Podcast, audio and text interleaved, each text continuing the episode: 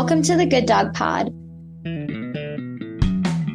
Join us every other Wednesday when we discuss all things dogs, from health and veterinary care to training and behavior science, as well as the ins and outs of Good Dog and how our platform can help you successfully run your breeding program. Follow us and join Good Dog's mission to build a better world for our dogs and the people who love them. Thank you all for coming today and taking the time to join us for this presentation, Food, Friend or Foe, Using Diet to Your Advantage, with our guest, Dr. Jason Gagne, who has joined us for a few webinars in the past. And he is a board certified veterinary nutritionist at Purina. We really presented this and decided to come up with this topic today because of feedback from members of our community. You want to hear more about canine nutrition, especially food allergies. So that was kind of the reasoning behind this presentation today. You know, food allergies can be really frustrating for pet owners, veterinarians alike, and they often share clinical signs with environmental allergies, so they can be really difficult to differentiate what's actually causing them. So this presentation is going to really talk about the prevalence and diagnostic approach to food allergy, focusing on the elimination diet and supporting evidence to integrate and maximize the benefit of diet into a successful treatment plan. And as always, like I said, this was requested by you. So please continue giving us feedback on topics that you would like to hear us cover in the future because it's always very helpful for us. And during the Q&A segment of this presentation, we're going to be prioritizing the previously submitted questions from our community first. When we announced this about a week ago, we received some really great questions from all of you. So we're going to be prioritizing answering those at the end of this. And then beyond those, we'll do our best to answer anything that comes in live through the chat. So of course, use the chat to ask any of your questions and we will do our best to get to those. And before I kick things off, I just want to share a little bit more information about Good Dog for anyone who is joining us that might not be familiar with who we are and what we do. Good Dog is on a mission to build a better world for our dogs and the people who love them by advocating for dog breeders, educating the public, and promoting canine health and responsible dog ownership. We are a secure online community created just for dog breeders, and we are completely free for dog breeders as well. We use the power of technology to help good breeders really level up their breeding programs by providing them with tools like our secure payment system to protect them from scams, software to post your available litters and connect with really amazing good dog applicants to find great homes for your pups. And we also offer additional breeder business resources like webinars about navigating taxes as they relate to dog breeders. That's been a very popular one, search engine optimization, and much more. So if you are not yet a member of our community, we would absolutely love to have you join us and we invite you to learn more at gooddog.com slash join. And with all of that, I will pass things off to Dr. Ritter to tell us a little bit more about Dr. Gagne and his background and get the presentation started. Thank you very much. We're so excited for this. Thank you everyone for joining us. Um, I have the pleasure of introducing Dr. Gagne here. Dr. Jason Gagne is a board certified veterinary nutritionist and is Purina's Director of Veterinary Technical Communications, where he leads scientific innovation and product development for the Purina ProPlan veterinary diets brand. Dr. Gagne works closely with innovation and renovation of dietary formulations, developing clinical trials, and sales and marketing. Prior to and throughout his residency at Cornell, he served as an associate veterinarian in a small animal practice in Syracuse, New York. Dr. Gagne has authored several publications in veterinary journals and textbooks, given scientific presentations at the regional and national level, taught a series of courses at Cornell, and serves as a scientific reviewer for leading journals and the American Kennel Club Canine Health Foundation. With that being said, we'll turn it over to you, Dr. Gagne. All right. Well, thank you very much, Dr. Ritter. And thank you to all of the Good Dog people and the opportunity to partner with you guys. First of all, it's always a pleasure and truly appreciate the opportunity. Also appreciate the opportunity for all of you to be here today and those that maybe don't have the opportunity to be here today but watch this after the fact. So again, as mentioned, I am a board certified veterinary nutritionist. I am employed by Purina.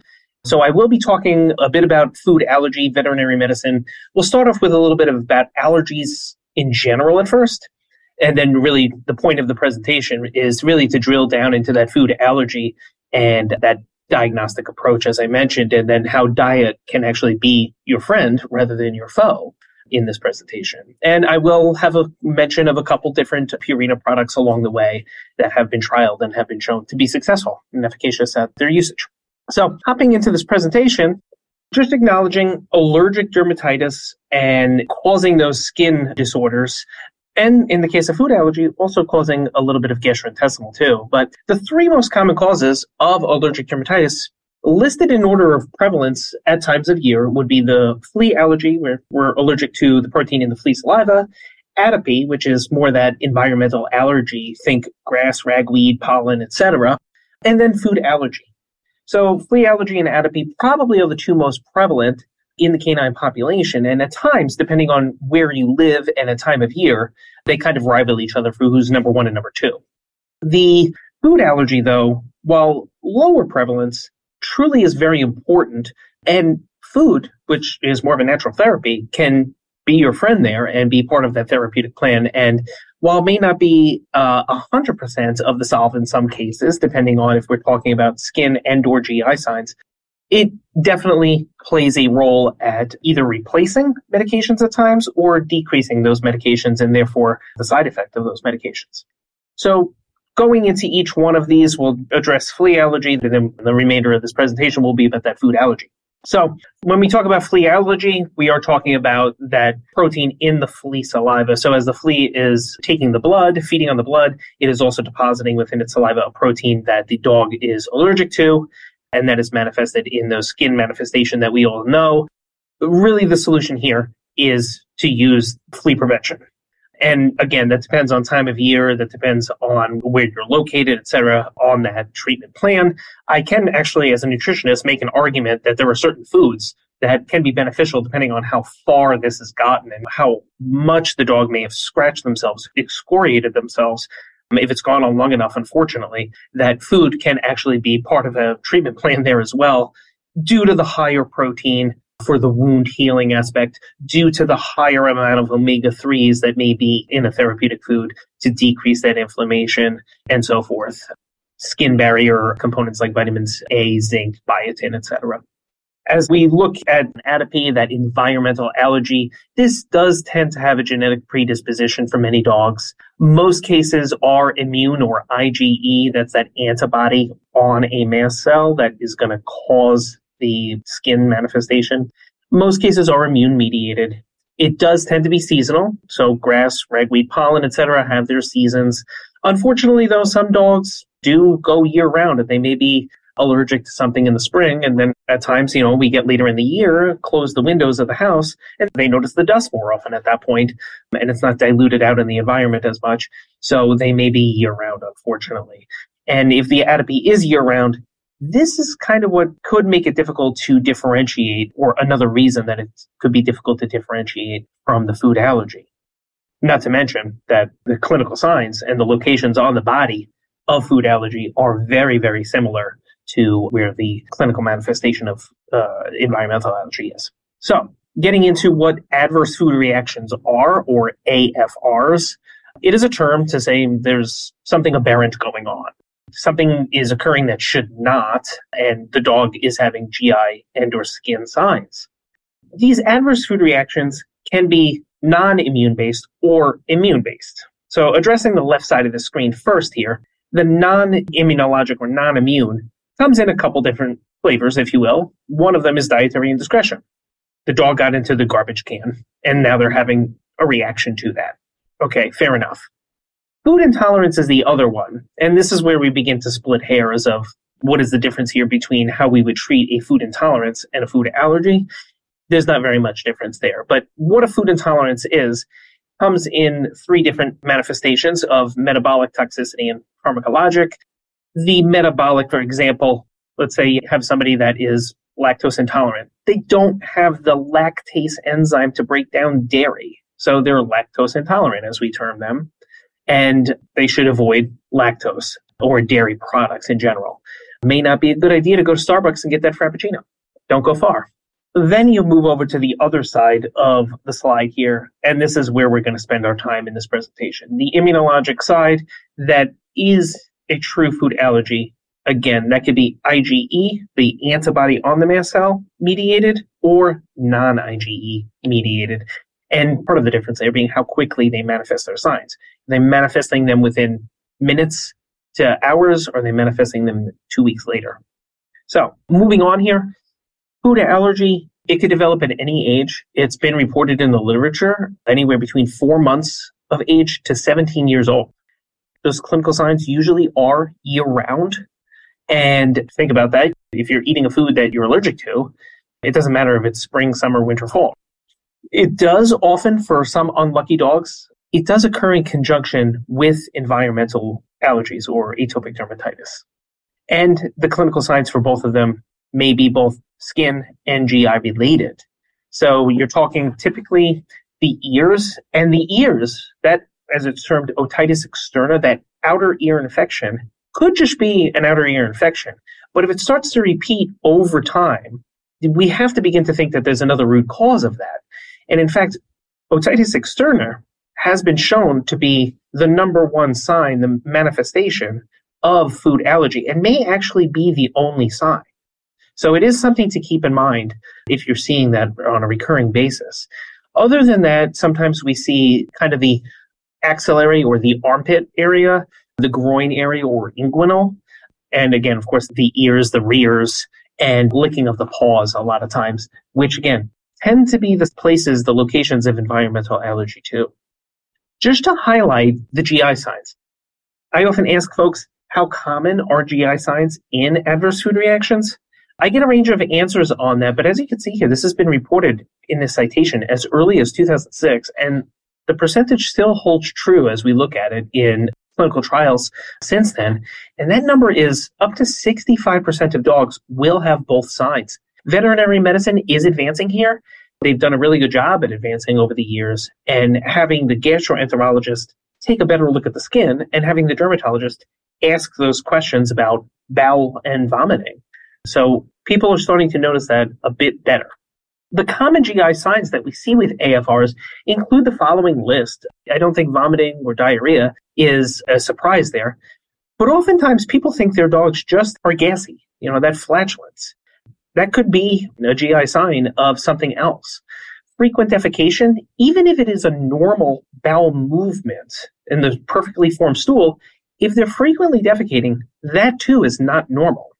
Borborygmus, that's those sounds that you hear, like the stomach gurgling. That occurs in all of us as we finish a meal. We all hear our stomachs gurgling. But when I say Borborygmus here, I mean you could hear the dog in the other room. I did have an owner many years ago during my nutrition residency where she would call me up and every little sign, and we'd like to maintain that contact. We want to know that dogs are doing well. But sometimes when you get an attentive owner, and she would tell me that I can hear the dog's stomach gurgling as I hold my dog to my ear. She's pressing her ear up. That's not what I'm talking about. Don't put your ear on the dog. The dog's going to think you're a little weird. But I'm talking about I can hear the dog's gurgling from the other room hours after a meal. And then lastly, abdominal pain, manifesting that discomfort after a dog eats for the next few hours. So we have natural defenses to food allergy as well. This shouldn't happen. And fortunately, for the great population of canines out there, they do not have this issue because they are able to digest. Protein particles are broken down. Think of the intact protein, and as it's broken down and digested, it's going to break down into these smaller green balls, let's say. So once they're broken down into those smaller green balls, they will absorb at that point and they will not cause a reaction. Secondly, we also have the mucosal barrier, as it's termed. Think about your inside the intestine here and the surface area of these finger like projections that are termed villi, actually. They are that surface area that's going to absorb the nutrients. If there is an intact protein seen in this green squiggly here, it'll be kicked back and that won't go through because if it did go through, you'd have a problem, manifest an allergy. And then lastly, there's what's termed the GALT, or the gut associated lymphoid tissue. 70% of your immune system is within your gut. So that's really telling you something there. The immune system and the GI system are intricately linked because if you think about it, all food is not yourself. It is all foreign to you. And this speaks to when we're born and how we develop an oral tolerance. And it's that GALT or that gut associated lymphoid tissue, that immune system that is actually suppressing the response to food so that we can eat and we can enjoy the experience of eating and absorb the nutrients from it. At times, though, there could be a breakdown in any one of these parts. So, for example, if the intact protein doesn't break down and we have a compromise in digestion, that could result in a food hypersensitivity that becomes an allergy. If we have a breakdown in the mucosal barrier, that surface area that's supposed to absorb or prevent intact proteins from being absorbed, if it's damaged, that could result in the development of a food allergy. And then lastly, if there's something wrong with the immune system, that too. So any one of these or a combination of them could lead to the development of a food allergy. But first, what happens is, is there's a process known as sensitization. In other words, we become sensitized to that protein. So for argument's sake, we'll pick on chicken here and say we have chicken. The chicken protein got absorbed. It went across that barrier. And then there's this immune cell that kind of picks it up and says, you're a little odd. I don't know what you are, but I'm going to take a piece of it or this allergen fragment and I'm going to present it to my friend over here, the T lymphocyte of the immune system. And the T lymphocyte's going to turn around and say, I don't know what you are. Let's go over to the B cell. And then the B cell is just going to say, hey, you know what? I don't like this allergen fragment. I'm going to create an antibody to it, this Y shaped item. And that's the IgE. That's the immunoglobulin E specific to that chicken protein that I'm going to put and I'm going to stick it on a mast cell. And this mast cell is what contains all of these granules in here that you're probably familiar with histamine because we talk about histamine with allergies in general. So going back to our intact protein, the chicken protein comes in the second time. So the first time you get sensitized. And then the second time you eat the chicken, the chicken, for whatever reason, crosses that barrier as an intact protein. It didn't get broken down. And then it's going to bind to those IgE, those antibodies on the mast cell. And the mast cell is going to release its histamine. It's going to undergo this process known as degranulation. The point is, it releases the histamine and we get the clinical manifestation that results in the inflammation, the pruritus, which is the itchiness, and then the GI disturbances, whether that be vomiting and or diarrhea. So again, we had an antigen come in, it bound to two or more antibodies, bridged as it's known, and it released its histamine and degranulated. And the dog now is clinically itchy and or has GI signs. Typically, we say that any dietary protein is potentially allergenic. Every protein is on the list. Some are more prevalent than others for obvious reasons. We just happen to feed dogs chicken and beef, for example, more than we do, I don't know, ostrich. So it would be more prevalent that they would be allergic to chicken and beef. The size of the typical food allergy, the typical protein, is measured in what's called Daltons. That's anywhere between 10,000 and 70,000 Daltons in size. I will say this is just kind of a global statement that you would hear from uh, veterinary dermatologists. I, as a nutritionist, yeah, I somewhat agree, but I also, because I'm closer to it than a dermatologist, I would say egg is different than fish, is different than chicken, is different than beef, and they all have their own range. Globally, yeah, if you're less than 10,000, you should be good to go. You could, though, be greater than 70,000. So I would say, as I look at soy, for example, not many dogs are allergic to soy. But if they are allergic to soy, it's anywhere between 20,000 to 92,000. That's specific to soy. So you could see where, yeah, 10,000 covers the range on the lower end, but on the upper end, it could go a little higher. This is a publication from 2016. It still remains the most up to date review of the prevalence of what the common food allergens in both canines and felines. In the canine there, where beef, dairy, and chicken are the most prevalent, followed by the protein that you would find in wheat, and then on a 6% level, soy, and then others further down. I will point out that folks often think that corn is the biggest allergen. It's actually not. It's really low on the list, followed by egg and others. Feline, you'll see that yes, this other category is the biggest, but if we call out specific ones, you would see that beef, fish, and chicken are the three biggest there. We can't forget that carbohydrates themselves also contain protein. Carbohydrate is, yes, it's a carbohydrate, but it too is not 100% carbohydrate. It too contains a certain amount of protein. And you could see here on this list who has the greatest percentage of protein in them, oat groats followed by wheat, rice, etc. So if you're going to make a diet like in my world in the pet food industry that is going to be considered therapeutic for these cases, you're going to want to go much lower and make sure you're less than 1% protein.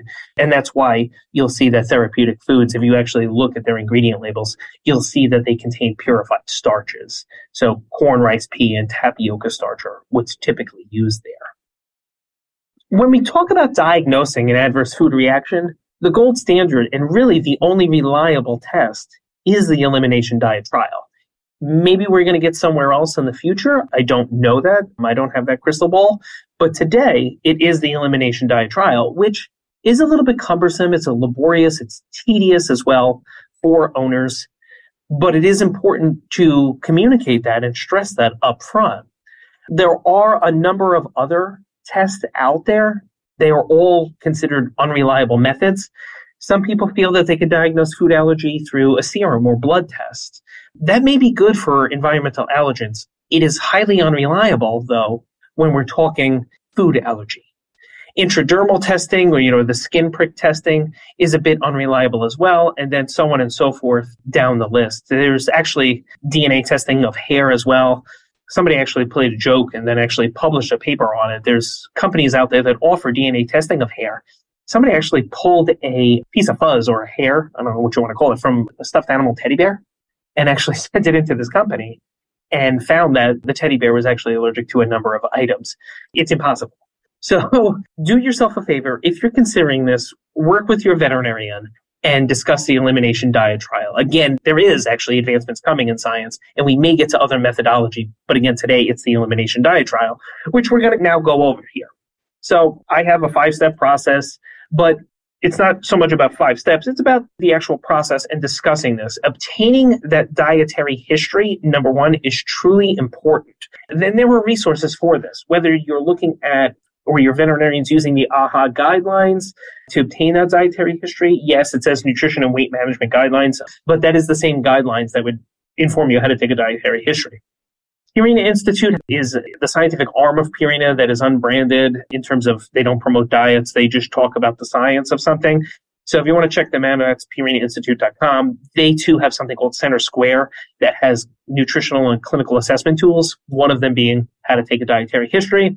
And then, of course, the old reliable and still great source of WSAVA, the World Small Animal Veterinary Association, has their .org site that contains a short dietary history form and also an extended dietary history form.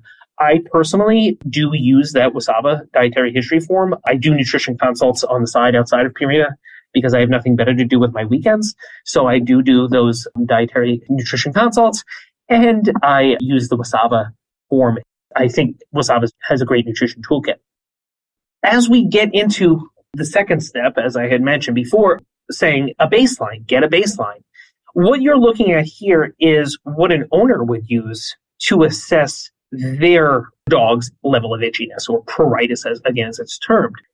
Are they extremely severe itching up at the top all the way down to I have a normal dog? Okay, so that actually is a validated system. Somebody did do this study, and as you can see, there's a citation below to validate this system, and it is used in several clinical trials since then as well but it's usually paired with the veterinary assessment if you were to go into the vet's office, where they use something known as the CADESI 4 system. Canine atopic dermatitis extent and severity index. I prefer to say CADESI. And this too has been validated. Again, you can see all those spots that are looked at the ears, the armpits, the groin, the paws, the mouth, and so forth. So that's skin signs, GI signs. Nothing like a good validated poop chart everybody has a good poop chart. I go to many veterinary conferences. You wouldn't believe how many vets just continuously take fecal charts from us. It's wonderful. We should all be assessing and be familiar with our dog's fecal score. Again, even if it is a normal, which would be considered a three on this scale, but if they're defecating eight times a day, that's not normal. That's actually considered diarrhea. So diarrhea could be, yes, a liquid component to it, but it could also be how often you're defecating as well. Once you have taken the dietary history from the owner, you know what they're eating, you know how often they're eating, you know what treats they're eating, etc. and you've developed a baseline of skin and GI signs, then working with the veterinarian to develop a plan. Many people have dietary preferences. If you're a vegetarian, I want my dog to be vegetarian. May not be the case with cats, but we're not here to talk about cats today. So, working with the client to understand the dietary preferences, then discuss eliminating the other protein sources. Communication is tremendous in this plan, and it really is the linchpin to being successful. Taking the time to discuss this up front is pivotal.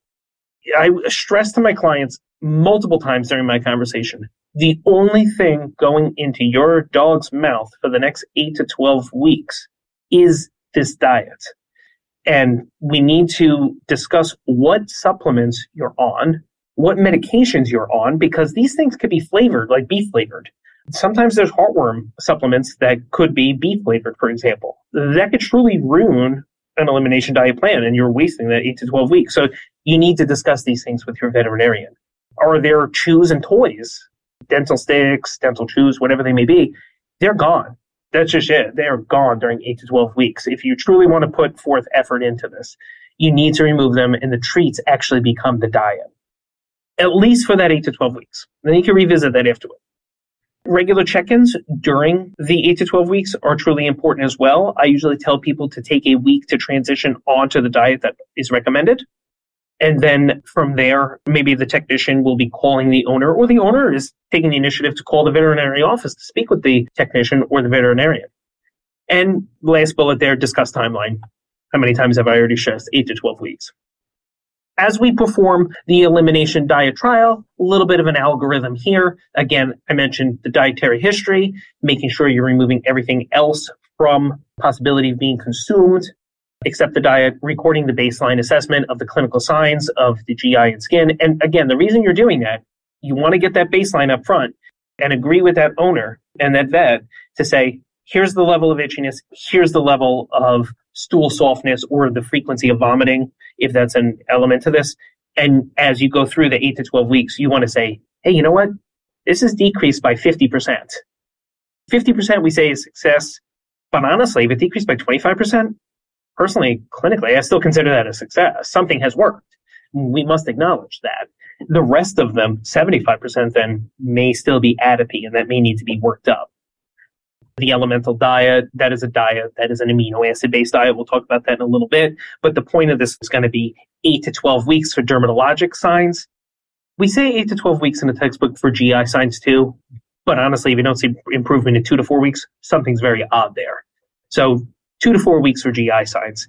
And we should be rechecking that patient monthly. They should be coming in a couple times during this trial. If you have no response by 8 to 12 weeks, then you need to consider the workup for atopy. Something's wrong there. You may want to do another food trial. That's a possibility. Maybe you just didn't use the right diet to begin with. And I know we have therapeutic diets in this realm. You know, Purina has HA, Hills and Royal Canin have their prescription diets as well in that realm that are hydrolyzed but maybe you need to try the elemental diet that I mentioned instead. However, truly, if you have no response, start talking about atopy and think about going another route. Again, Purina has DRM, the dermatologic diet in that case. However, on the right side, if you have a positive response that's 50% or greater in a textbook, then you stay on it. And this is going to sound crazy, but in a textbook, you get through the whole trial, you have a 50% or greater improvement you're supposed to do what's known as a dietary challenge, where you go back now and you feed either the original kibble or canned diet, or if you feed components of what they were eating, like a piece of beef, a piece of chicken. And you would slowly reintroduce those ingredients. You would monitor for the recurrence of those clinical signs, could occur for hours up to two weeks. There's a great review paper that compiled a whole bunch of literature that showed that you will catch 90% of dogs who have food allergy. Their flare will occur within two weeks of refeeding the culprit food. So that's why you see the parentheses hours up to two weeks there in that box. And then from there, if an adverse food reaction were to occur, then you go back to feeding the appropriate diet that you were feeding before that worked. However, I'll be honest with you, I probably see most people say, why on earth would I re-challenge my dog and feed that other food again? what you told me now is working. So I'm happy to stay on that. Yeah, I can't definitively diagnose you at that point, but I kind of think I can. Got to move on from there. So the ideal elimination diet to try would be something that is non-antigenic. It's not going to stimulate an immune reaction. You're going to feed a complete and balanced food. It's going to be palatable for the dog. They're actually going to eat it. There's nothing like creating a diet on paper and then no one eats it. Who cares? So it's got to be palatable. They got to eat it and it's got to be convenient and fit into the lifestyle of the owner.